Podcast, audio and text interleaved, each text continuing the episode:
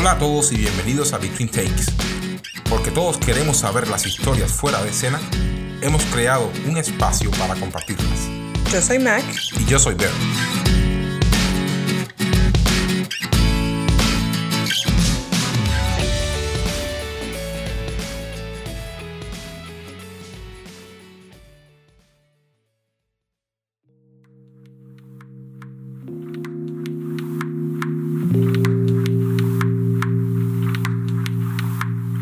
Hola a todos. Finalizando el año, decidimos compartirles el último podcast del 2018 en nuestro Between Takes. Esta entrevista consta de dos partes, donde hablamos con el joven cineasta Cristian Proa, cuyo trabajo se enfoca no solo en el demostrarnos propuestas que nos pongan a reflexionar, sino también en preparar talentos dentro del área de actuación, guion y dirección cinematográfica en la ciudad de Miami. Antes de comenzar, queremos recordarles nuestras redes. Pueden encontrarnos en Instagram, Facebook, Twitter y YouTube como Artistnator. Buscamos reconocer individuos que transformen el arte en una forma extraordinaria de comunicar ideas, emociones y estilo de vida. Comenzar esta aventura de podcast desde hace nueve meses ha sido una experiencia extraordinaria que nos ha llevado a conocer seres de una increíble sensibilidad y creatividad. Cada historia compartida ha sido una lección de vida y la reafirmación de que podemos lograr cosas sorprendentes cuando el propósito y la perseverancia se unen para llevar a cabo causas más grandes que uno mismo. Queremos agradecerles a todas las personas que nos han apoyado, a nuestra primera colaboradora Bexabe por estar presente incondicionalmente desde el día 1 y te invitamos a que compartas en nuestro blog Virtuoso Talk lo que acontece culturalmente a nivel local en tu ciudad. Artisnator te desea un extraordinario comienzo de año lleno de experiencias que te ayuden a crecer como individuo y de sueños e ideas que te permitan expandir tus proyectos.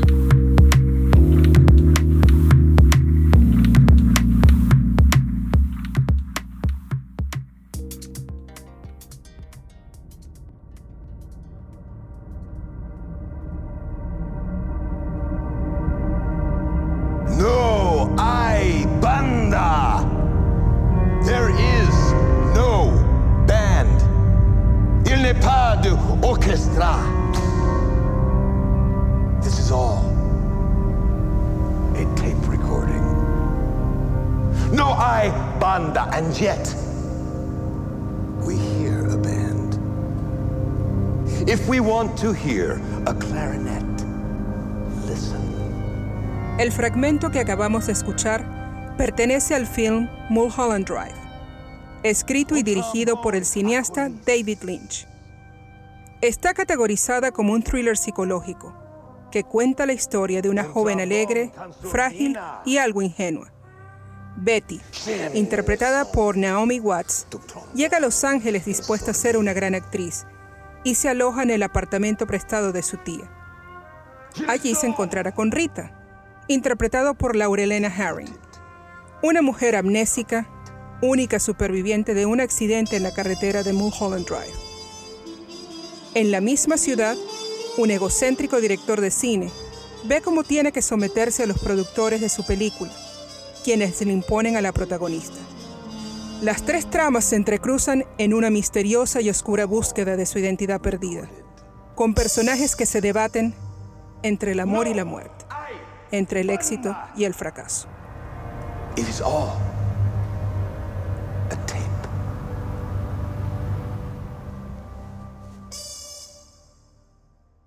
Hola Mac, Hola Bert, ¿cómo estás? bien y tú?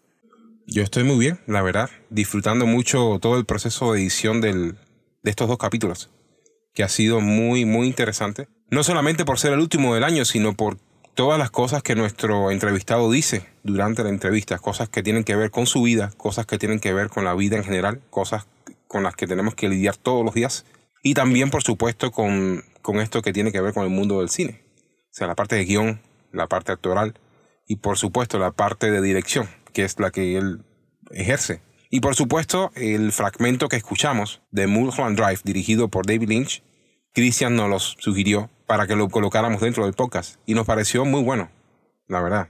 Tú llegaste a ver los mismos fragmentos de la película que yo, ¿verdad? Porque no pudimos encontrar, lamentablemente, toda la película en internet, pero sí pudimos ver fragmentos de la película. ¿Qué te pareció?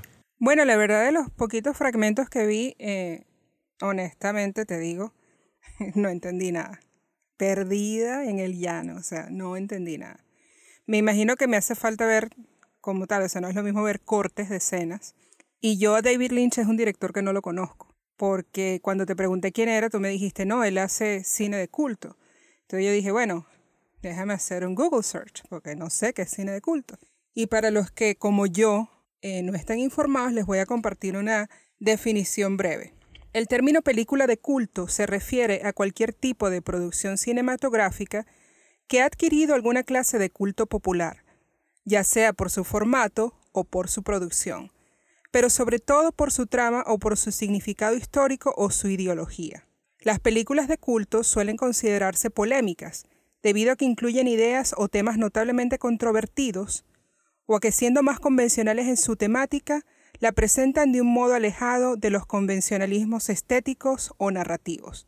Una de las películas que nombran aquí, que bueno, una referencia obligada es Nosferatu, que pese a que pasan los años, pues tú la puedes seguir consiguiendo con vigencia, digamos, es lo que entiendo yo. Entonces, hay referencias en los cortes que vi, o sea, la escena del cowboy me voló las tapas realmente. Pues yo sé con quién está hablando. Pero hay que tratar de racionalizar la película, ¿no? Yo digo, ok, es el director con quién está hablando, o sea, es como decirle, bájale dos, o sea, pero al final es tu película, pero tienes que hacer lo que yo quiera. Y creo que sí, esos temas, como tú dijiste, los tocamos en el podcast, con la entrevista. El mundo del cine es mágico. Es mágico cuando ya te llega a ti como espectador. Trabajar dentro de él y crear una visión me parece que es bastante complicado. Sobre todo si vas por una parte que es comercial o si es por una parte que quieres mantenerte fiel a tu visión. Bueno, mira, casualmente eh, de esa parte te puedo comentar. Yo me identifiqué mucho con el director, por ejemplo, porque dentro de ese mundo, claro está, si tú no eres quien produce tu propia película, o sea, quien, quien pone el capital de tu película, realmente no es tu película. O sea, realmente cuando tú trabajas en una producción donde ya el capital financiero para realizarla viene de otro lado, pueden haber, por supuesto, eh, digamos, discrepancias y esas discrepancias, desafortunadamente, pueden afectar más al director. O sea, porque claro, quien paga tu película, al final decide qué es lo que va y lo que no va. Y tiene que ser una persona muy, con los pantalones muy bien puestos, primero, y muy consciente de lo que está haciendo para no dejarse amedrentar, aunque otras personas le estén financiando la película. Bueno, pero es relativo porque, fíjate, una de las historias más famosas que ruedan por ahí es la de Sylvester Stallone con Rocky. O sea, el tipo estaba hasta que vendió el perro. Y al final, cuando logra vender su guion y se lo compran, él dice, bueno, yo dirijo y yo actúo.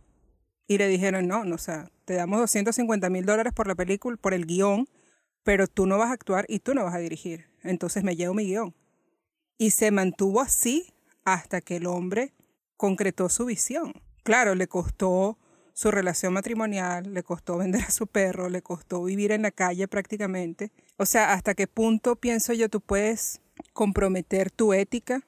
No sé, no sé, creo que es un tema es un tema para un podcast solo, o sea, es un tema complejo, es bastante complejo. No complicado, pero complejo. Y ahí podríamos volver a entrevistar a Cristian al respecto, porque pudiera ser muy buena referencia sobre eso. Yo creo que podemos hacer una mesa redonda con Cristian y, y, bueno, hablar un tema franco y decir, mira, o sea, realmente, ¿cuál es la diferencia entre ser eh, cine convencional o comercial o cine Hollywood a cine alternativo, a cine de culto? O sea, porque yo creo que hay muchas cosas o muchas visiones que se tienen demonizadas, pero pero bueno, o sea, ojalá que podamos conseguir realmente eh, en la plataforma digital la película, porque sí me, me interesa, o sea, pienso que aborda algunos temas de manera bastante cruda.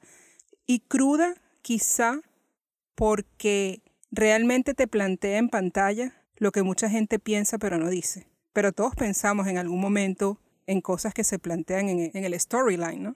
O no has tenido tú tu cowboy que te diga a ti, mira, Sí, más de una vez. De hecho, es, interesante porque esa escena específicamente, o sea, yo hace años atrás quizás me vi en ese, en ese mismo papel. O sea, en el hecho de que cuando te dicen algo, tú como que asientes a la persona. Oh, sí, sí, como no. Sí, lo que estás diciendo está bien. Pero es lo que la persona quiere escuchar y no lo que realmente tú piensas profundamente que es muy diferente, muy distinto. Y, me identifiqué mucho con esa escena porque me vi hace años atrás, no dirigiendo una película, pero, pero sí realmente, o sea, teniendo que, que, con, que asentir al comentario de otras personas y realmente eh, ocultar el mío, ¿no? Sí, yo creo que vale, personalmente, vale la pena para mí explorar un poco la, la, la trayectoria cinematográfica de David Lynch, porque una de las cositas que sí noté en diferentes cosas que vimos, incluso un pedacito de entrevista que le hicieron, es que él busca como ser humano, con su visión, transportar sensaciones reales.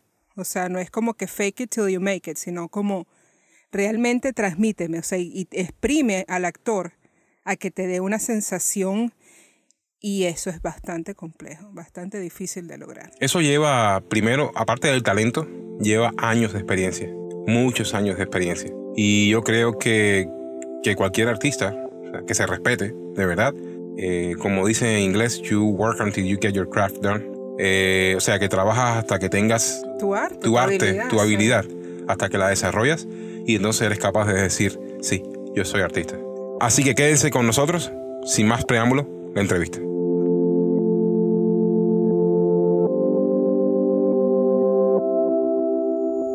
Nos encontramos en el estudio de Christian Proa en Coral Gables afuera en el backyard y estamos aquí para entrevistarlo en una amena conversación que nos ha concedido amablemente. Cristian, bienvenido a Between Takes. Muchísimas gracias por la invitación y yo feliz de compartir con ustedes. Una de las cosas que me llama la atención cuando estuve, cuando tuve la oportunidad de conocerte fue tu apellido, Proa. No es un apellido común. ¿De dónde viene? Eh, pues por ahí se supone que había familiares en Francia y de ahí viajaron a España y luego se establecieron en México, ¿no? Lo que me llama la atención es que la proa es esta parte delantera del barco, ¿no? Y es como esa, eh, siempre he pensado que es una señal de avanzar, de avanzar, de, de, ir hacia adelante.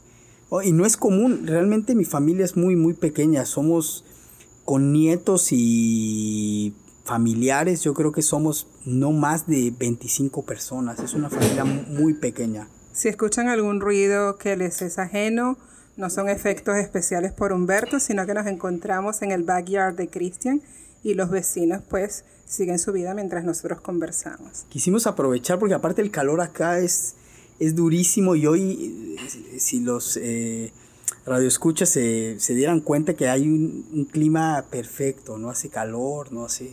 Delicioso, sereno, tranquilo, ni siquiera se siente que es lunes. Sí, es verdad. ¿Usted qué dirías que tu nombre es como una señal divina, si se quiere?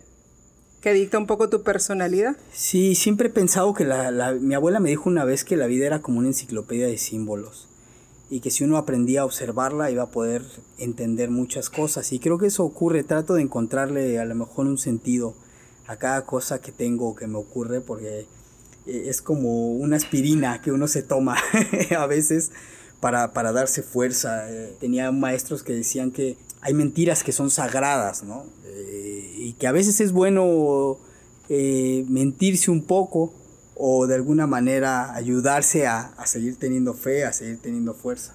Y esa referencia que haces a los símbolos, esa parte mística, ¿A razón de qué? Pues viene parte de mi abuela. Eh, mi rama materna son, son personas, mi abuela fue, fue criada por chamanes, eh, mi abuela es de la Sierra de San Luis Potosí, en un pueblo.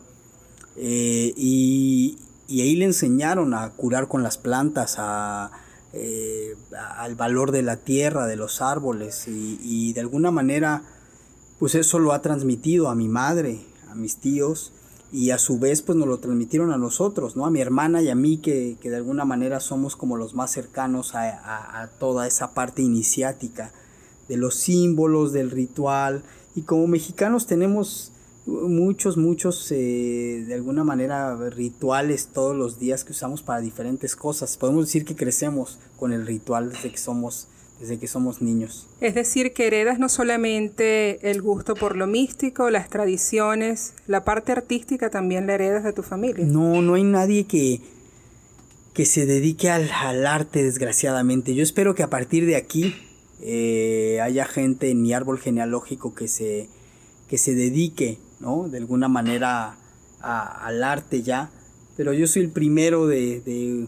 Por ahí me enteré de un abuelo que llevaba cine en un carrito en pueblos de muy poco dinero. Y chistosamente muchos años después yo hice una muestra de cine en México que se llamaba 1910 y la muestra era llevábamos cine a comunidades pobres o, a lugares poco usuales, ¿no? Íbamos a cárceles, montañas, galerías y la verdad fue un proyecto muy bello. Cuando me enteré que mi abuelo eh, hacía eso muchos años antes, para mí fue como una caricia como una caricia al corazón. O sea que sin querer queriendo la vena artística, quizá eso fue lo mismo que planteó tu abuelo. Sí. Diría en algún momento mis descendientes van a realizar este, esta misión de continuar.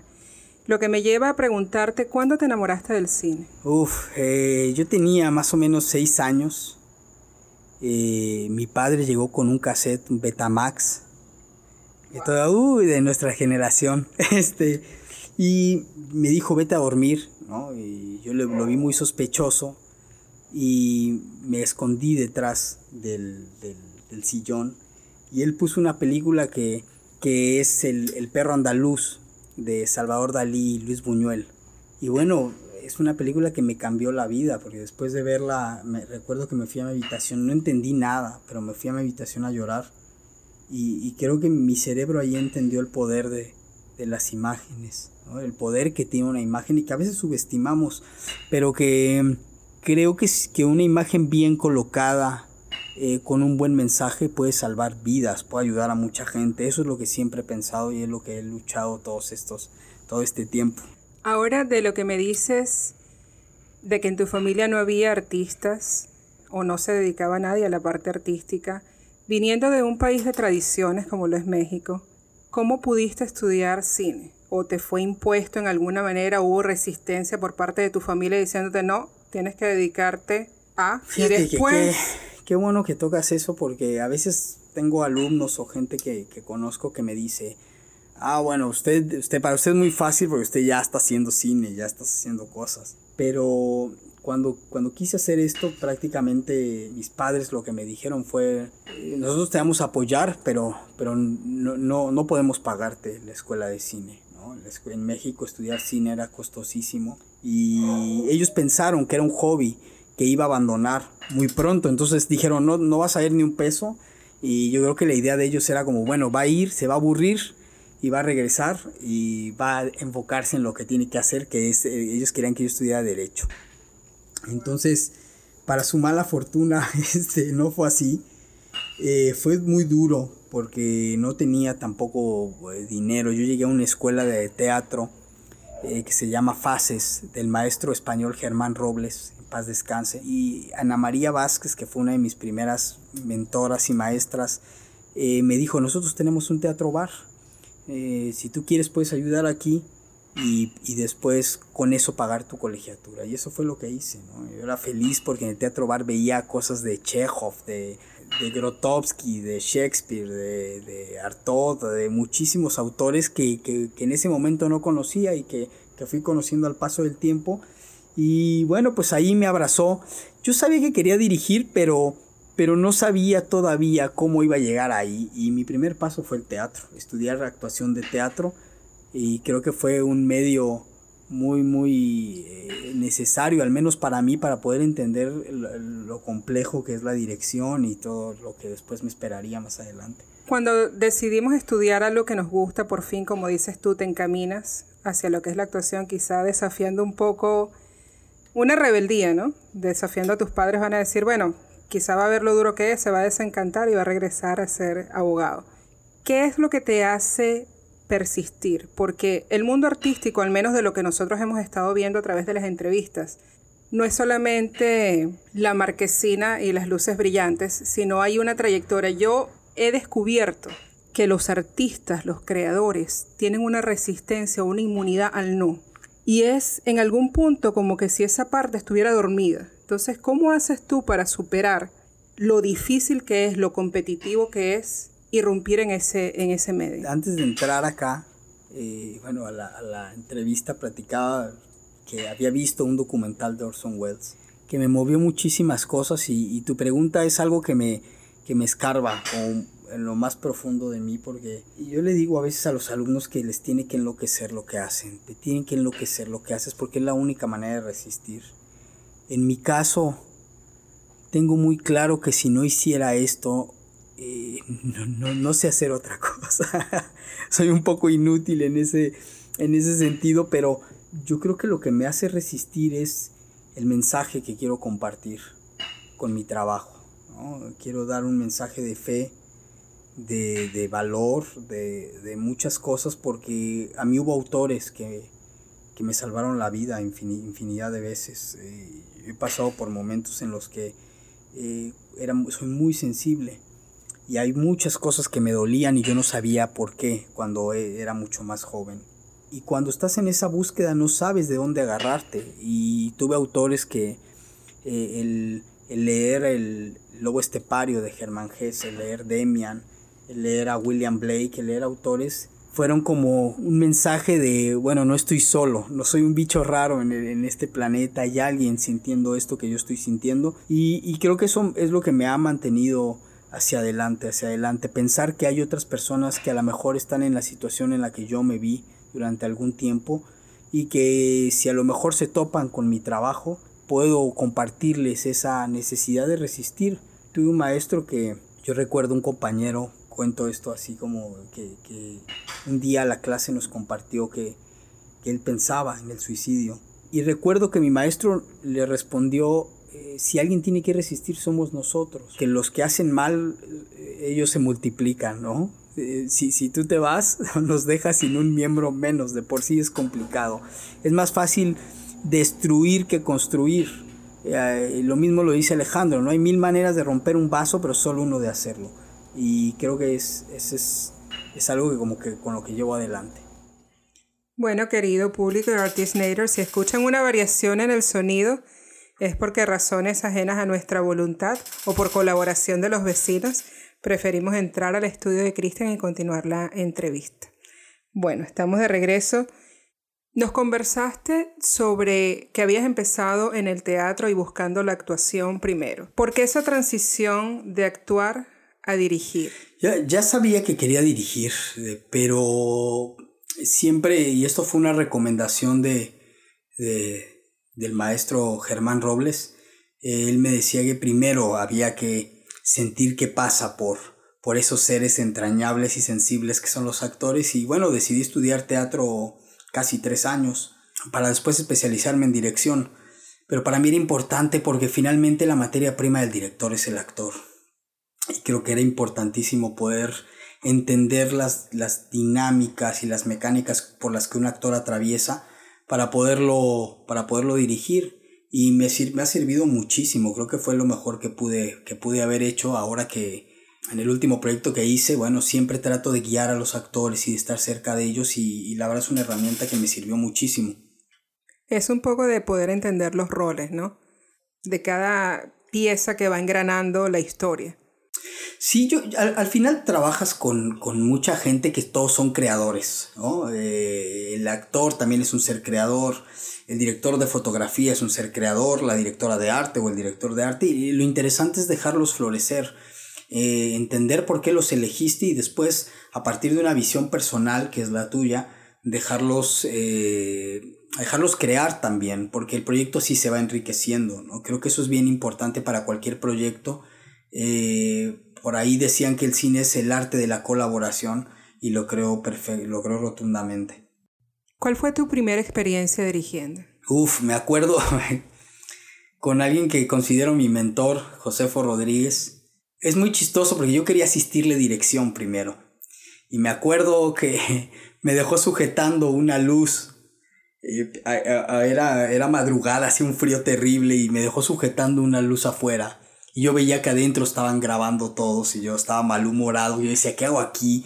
Yo quiero dirigir y estoy deteniendo una luz. Pero después salió alguien por mí, entré y él me miró y me dijo, siéntate, me dijo, dirige esta escena. Y me aventó al agua, sí, ¿no? Yo no tenía mucho conocimiento.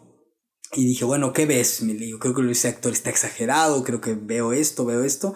Y a partir de ahí él preparó conmigo lo que sería mi primer cortometraje que se llamó Despertar. Yo estaba aterrado, estaba aterrado porque no sabía eh, hacia dónde, qué, qué decirles a los actores, pero tenía muy claro lo que quería, pero no sabía, no sabía cómo.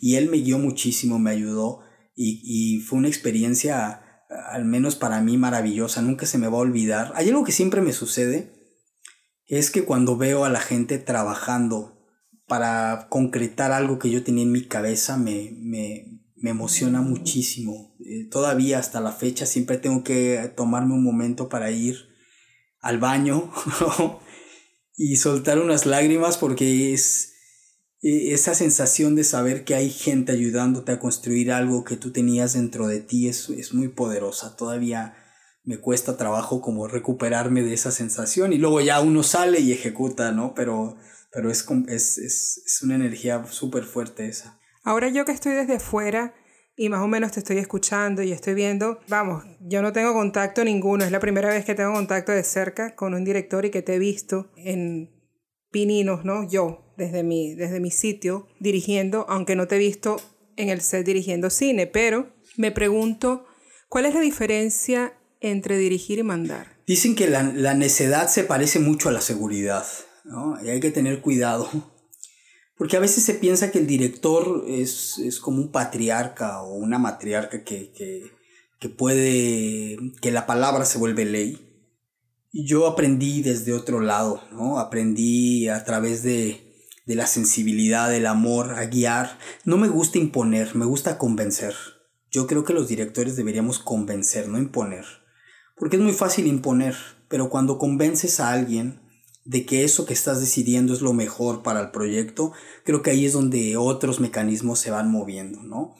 No, no considero que, desde luego hay directores que, que son famosos por ser duros y por mandar, pero creo que tiene que ver mucho con el respeto y la confianza. Si alguien te respeta y confía en ti, eh, hay veces que yo tomo decisiones que no, no, la mayoría del crew no está de acuerdo, pero decir, bueno, confiamos en ti, Confíen en mí que esto es por una razón. Yo tengo la película aquí, entonces confíen, Pero hay veces que, que eso se puede volver eh, una sordera psicológica y uno piensa que va por el camino correcto y va en camino a estrellarse y todos te dicen, no, por ahí no vayas. Yo creo que tiene que ver la intuición.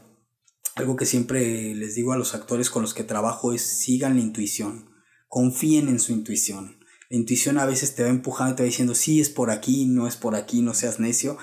Y sí hay manera de, de, de, alguna manera de, dice, de, de, poder entender cómo se mueve una y otra y tiene que ver con, con el, el, por qué tomas cierta decisión, ¿no? Tiene que tener una intención, eso para mí siempre es muy importante. Cuando tomo una decisión, esa decisión tiene que ir sustentada en una intención.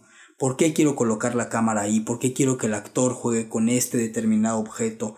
Y al final trazas un camino con sus variantes y que siempre el accidente también es parte de los procesos, pero a partir de ahí sabes que puedes maniobrar hacia un lado o hacia otro, pero tratas de, llegar a buen puerto siempre. Y eso para mí es súper, súper importante, que ellos se convenzan de lo que quiero decir y por cómo lo quiero decir, para a partir de ahí decir, ok, estamos contigo, nos subimos, ¿no? No, no de imponer, sino de convencer. ¿Y cómo haces para mantenerte como hombre, como individuo? En un ambiente donde se mueven tantos egos, ¿no? O sea, en la parte creativa, ¿cómo haces para mantenerte en tierra? ¿O qué es lo que hace? ¿O quién te hace? Mira, una vez mi maestro me dijo algo, me dijo, si tú puedes ganar muchos premios, pero tú, si tú no eres un buen ser humano, nunca vas a ser un artista.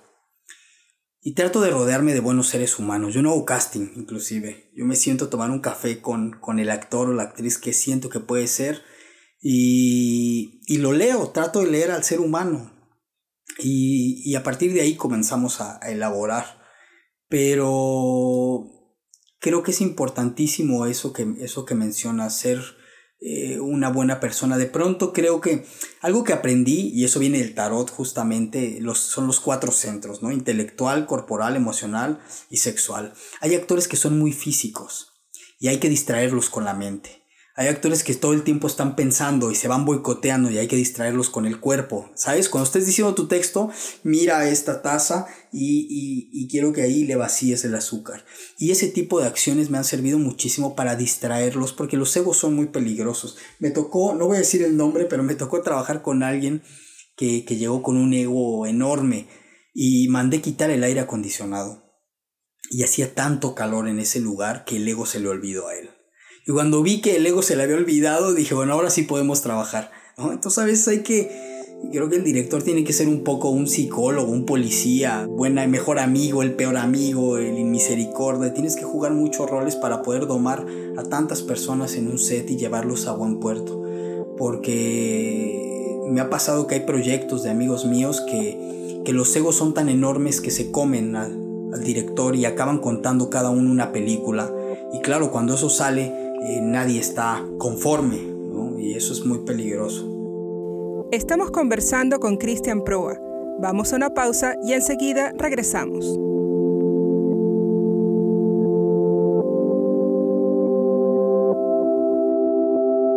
Este podcast llega a ustedes gracias a Artisnator, una plataforma para la difusión de artistas que impactan con su arte la escena local y más allá de sus fronteras.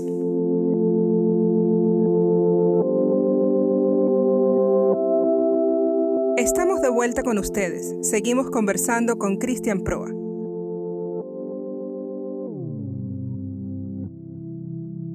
Ahora estamos hablando después de cierta trayectoria y algunos años de experiencia, que es el Cristian que tenemos en este momento en la entrevista.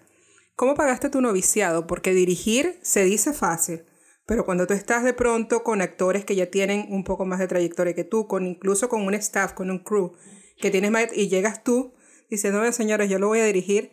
Y me estaba acordando de una anécdota de cómo dice Spielberg sus inicios, ¿no? Que el director más joven contratado eh, en esos estudios. Y tú dices, ¿cómo estableces tu presencia sin que te... Claro, yo, yo creo que la seguridad es importantísima. Para mí, alguien que sabe no duda. Y alguien que no duda da confianza. Y alguien que le tienes confianza, te dejas guiar. Eso para mí es como una como un dominó que va tirando piezas, ¿no? Tengo, yo entro con la convicción de que nadie puede saber en ese set más, más de mi película que yo.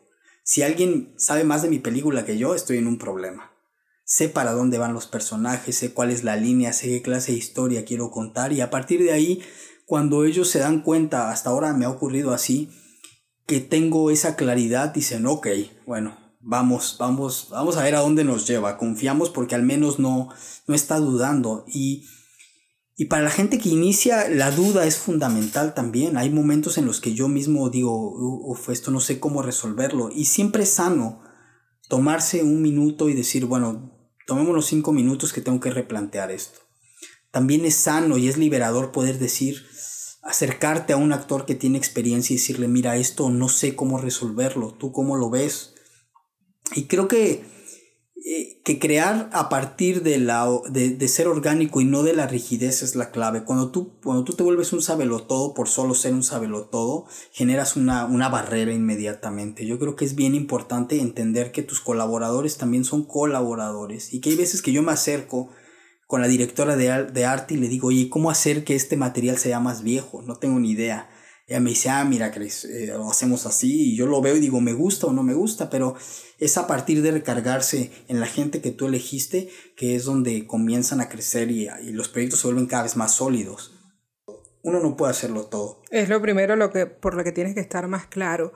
Ahora, ¿cómo escogiste el tipo de cine que te gusta hacer o que te atrae? O de lo que te gusta hablar. Porque mucha gente va con esa proyección, digamos, la meca lo que ya está, ¿no? Lo que es cliché un poquito, que no se critica porque es válido también, pero ¿cómo escogiste? Tú dijiste, bueno, por aquí, esta es la parte... Yo creo que hay cosas que a uno le van tocando el corazón a medida que uno avanza y uno no tiene control sobre, sobre esas cosas. Eh, a veces uno no, no sabe cómo explicar que te gustan más el rojo que el azul o que el amarillo. Tiene que ver con la formación que uno tiene de niño y también con las cosas que a uno le marcaron. Fíjate, eh, hoy, hoy platicábamos antes de, entrar al aire de, de, que yo quería que esta charla fuera un poco abrirme como, como no lo había hecho antes porque tiene que ver con eso. Yo, hay, yo soy una persona muy sensible y encontré en muchas películas un bálsamo para el corazón.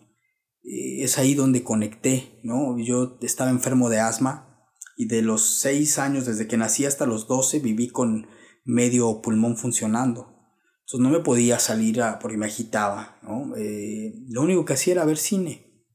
Mis mejores amigos eran El hombre elefante, Frankenstein, lo que me daban mis padres y eran mis mejores amigos porque no, no podía salir a jugar. Y creo que eso siempre me sentí como alguien raro, o siempre me hicieron sentir como alguien raro y entonces la gente con la que más sentía yo simpatía era esa gente que en pantalla se sentía rara, ¿no? Por eso creo que conecté con el jorobado de Notre Dame, con Frankenstein y con tantos seres que eran eh, como rechazados socialmente y que yo sentía que de alguna manera mis ideas eran diferentes, porque yo llegaba a la escuela a los 12 años, 10 años y ya había visto muchas películas que mis compañeros ni siquiera se imaginaban que existían, ¿no?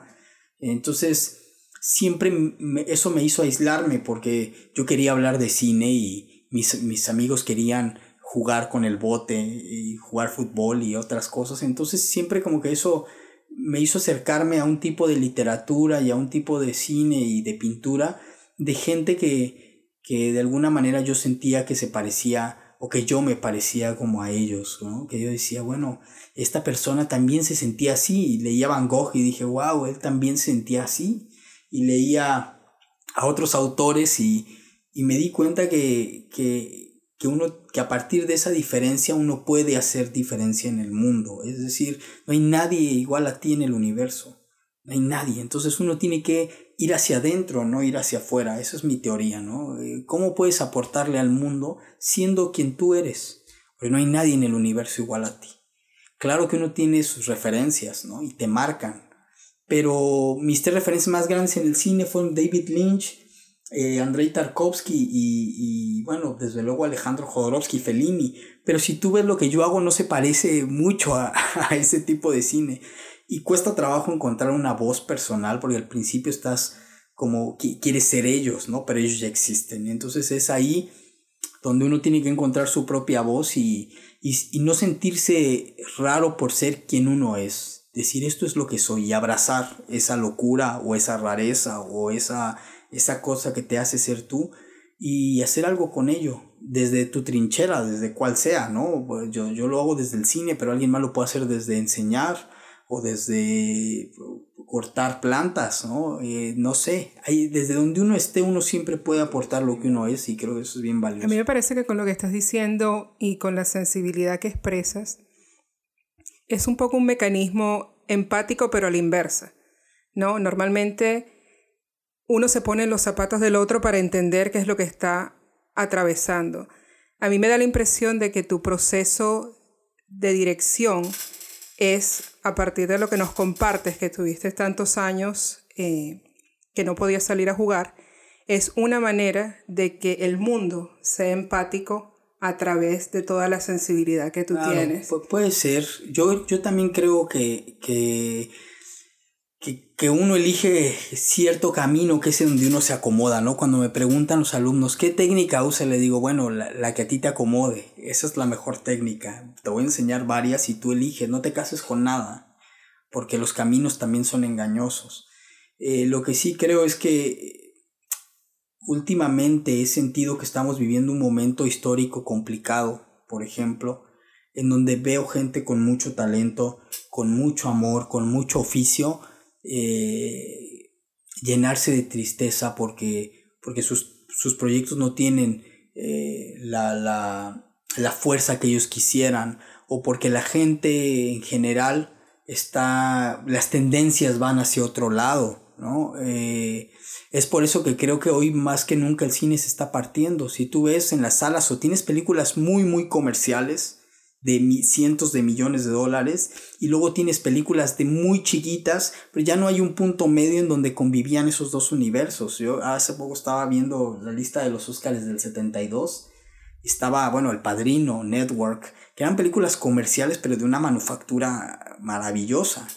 Ahora no está pasando eso, ¿no? Eh, la, la, las redes sociales y la tecnología ha democratizado todo eso, lo ha abierto entonces, claro, ahora podemos hacer más gente, más cosas, pero también es cada vez más difícil encontrar un, mensaje que sea, que lleve profundidad, que lleve, que lleve fuerza, porque es un mar de, de, de yo pregunto ahora, por ejemplo, ¿cuántas personas están haciendo cortometrajes en el mundo? Deben ser miles. ¿Cuántas personas están haciendo podcast?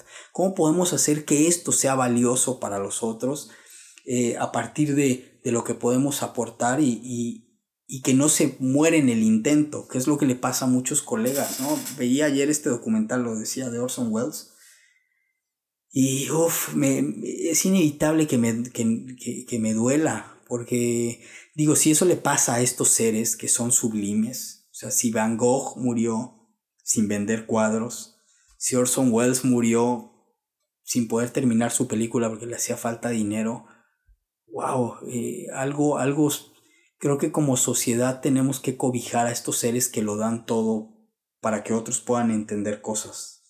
Eh, no lo digo, yo, yo nunca he sentido, a lo mejor alguien un día se referirá hacia mí como artista, yo todavía siento que el artista es una palabra muy, muy sólida donde yo todavía estoy, estoy construyendo un oficio, pero pero sí es doloroso ver ese tipo de cosas, ¿no? Que, que, que hay gente con un inmenso talento que hoy, mientras nosotros estamos conversando, ha tomado la decisión de dejar de hacer lo que amaba, porque no puede seguir.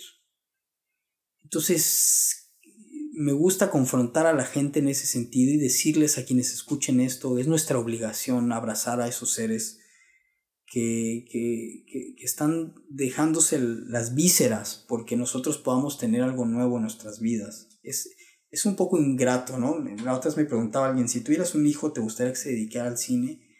Yo decía, no, no me gustaría que se dedicara a ninguna disciplina artística, a menos que tenga la valentía de saber que se va a topar con un muro y aún así eh, va a preparar los nudillos para romperlo.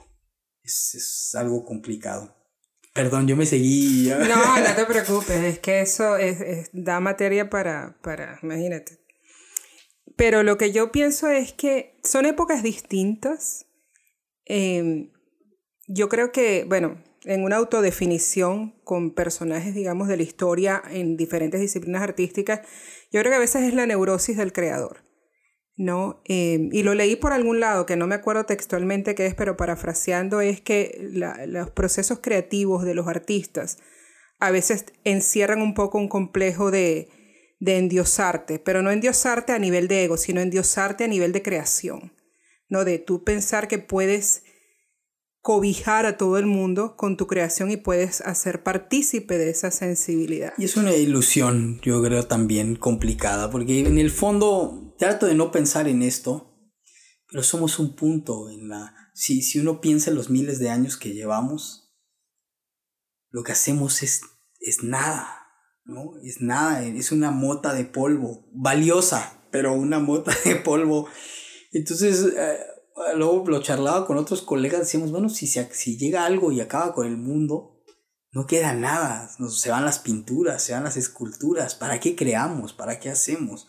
Pero creo que, creo que eso encierra el misterio de la vida, eso es justamente lo maravilloso, ¿no? Que a pesar de que sabemos que podemos ser em, efímeros como especie, eh, pretendemos dejar una huella, desde donde estemos, que... Eh, lo que yo creo es que de todos los seres deberíamos aspirar a dejar una huella. Hay gente que se, se conforma y que dice, bueno, yo solamente quiero hacer mi trabajo y que no me molesten. Y es válido.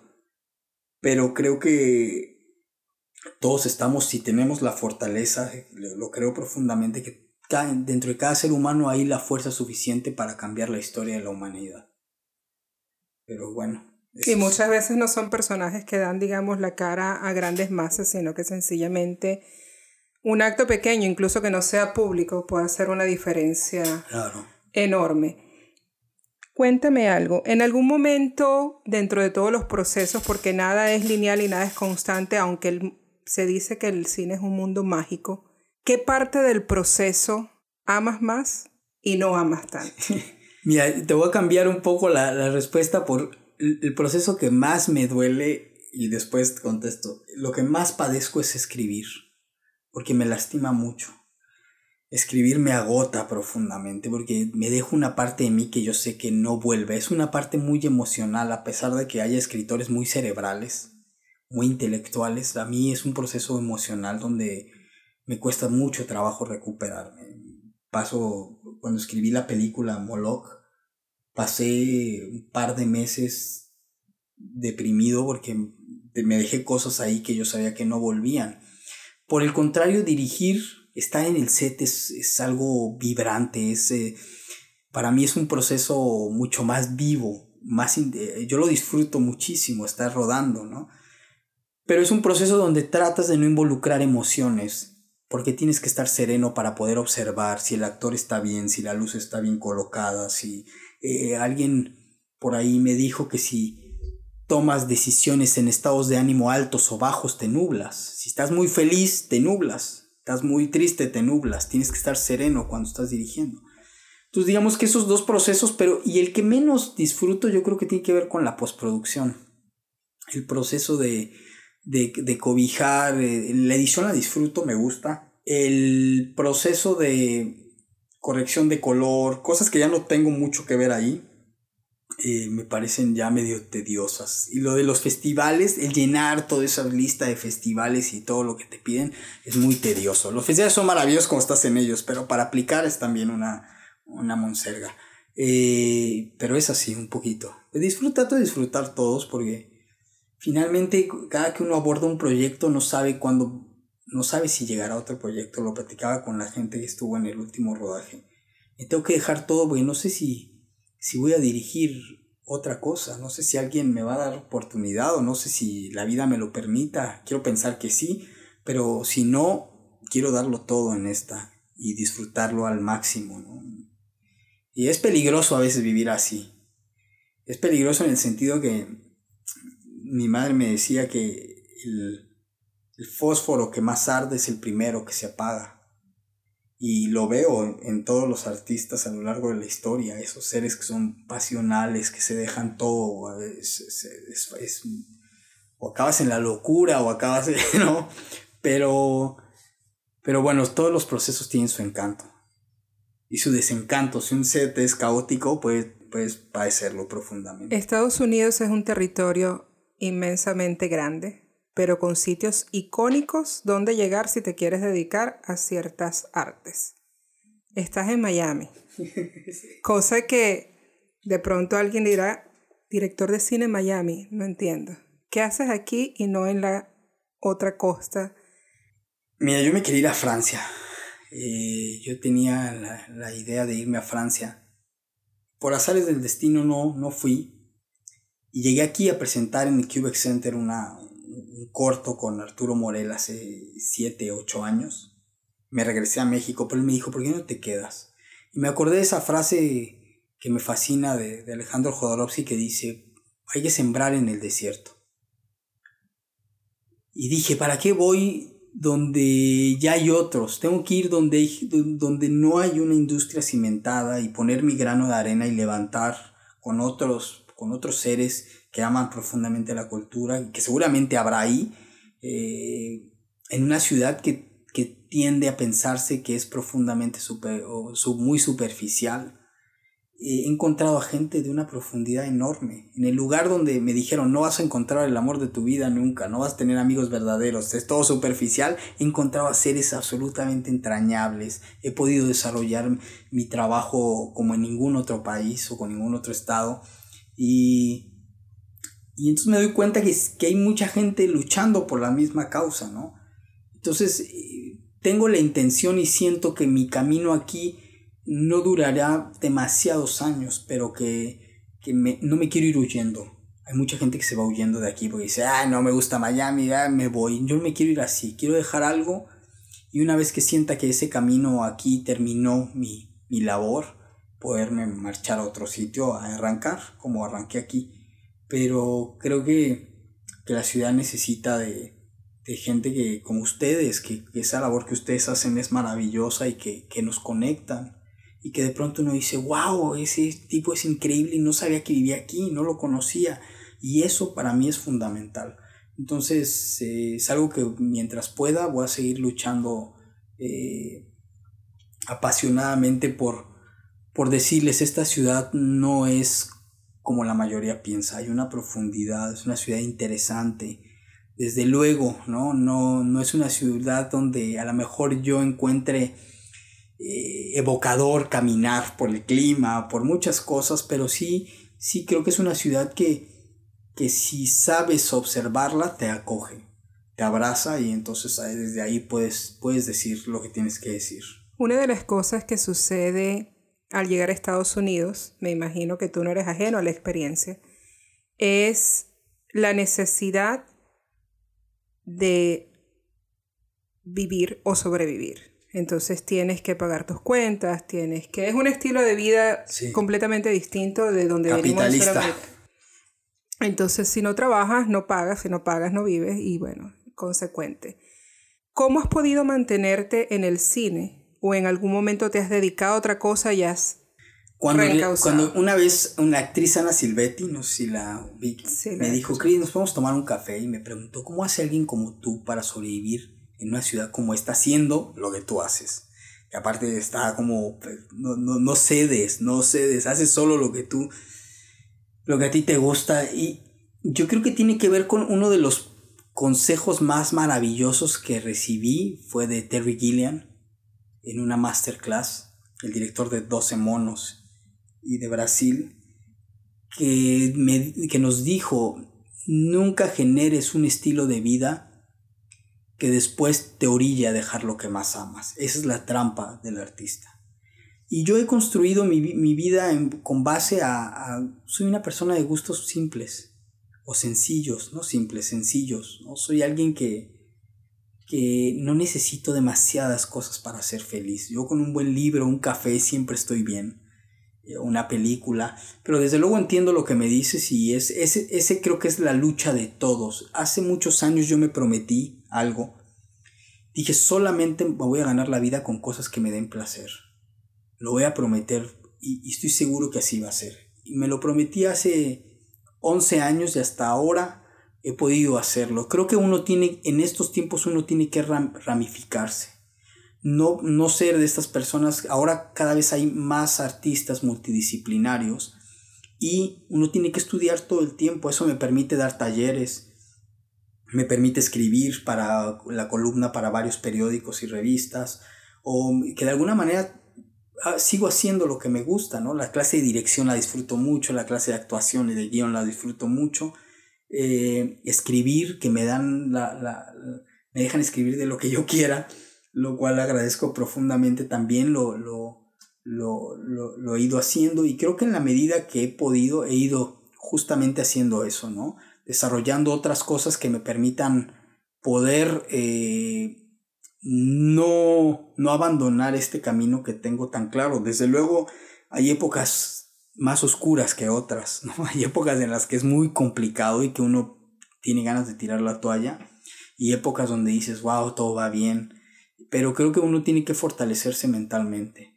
Y eso se lo digo siempre a los alumnos. Si tú quieres el último carro de, de moda, vivir en, piensa que tal vez este oficio, por lo pronto en lo que tú llegas a, a, hacer un proyecto que te catapulte, no te va a dar eso. Entonces creo que esa es la trampa, porque veo a muchas personas abandonar lo que hacen diciendo, bueno, ya después regreso y, no, y no, muchas de las veces no regresas. Esa es, la, esa es la verdad. Porque te acostumbras a vivir bien, te acostumbras a, a pagar, cada vez te generas un estilo más, más alto, más alto, más alto y después dices, ya no quiero, ya no, ya no estoy dispuesto a vivir con menos de esto. Y creo que eso es, eso es algo que, que yo le diría a la gente, ¿no? Que, que entienda que es un camino de resistencia, no de velocidad. Y que a partir de ahí eh, bueno, también a mí se me facilita porque no tengo hijos. Eh, eso yo creo que con un hijo sería absolutamente diferente el camino. Seguramente estaría haciendo muchas otras cosas, ¿no? Pero, pero por ahora, bueno, pues hasta ahora me ha funcionado hacerlo así. Espero han disfrutado esta primera parte de la entrevista con Christian Proa. Gracias por acompañarnos en este episodio. Nos despedimos hasta la próxima. Pueden encontrarnos en Instagram, Facebook, Twitter y YouTube como Artist Nader. Buscamos reconocer individuos que transformen el arte en una forma extraordinaria de comunicar ideas, emociones y estilo de vida.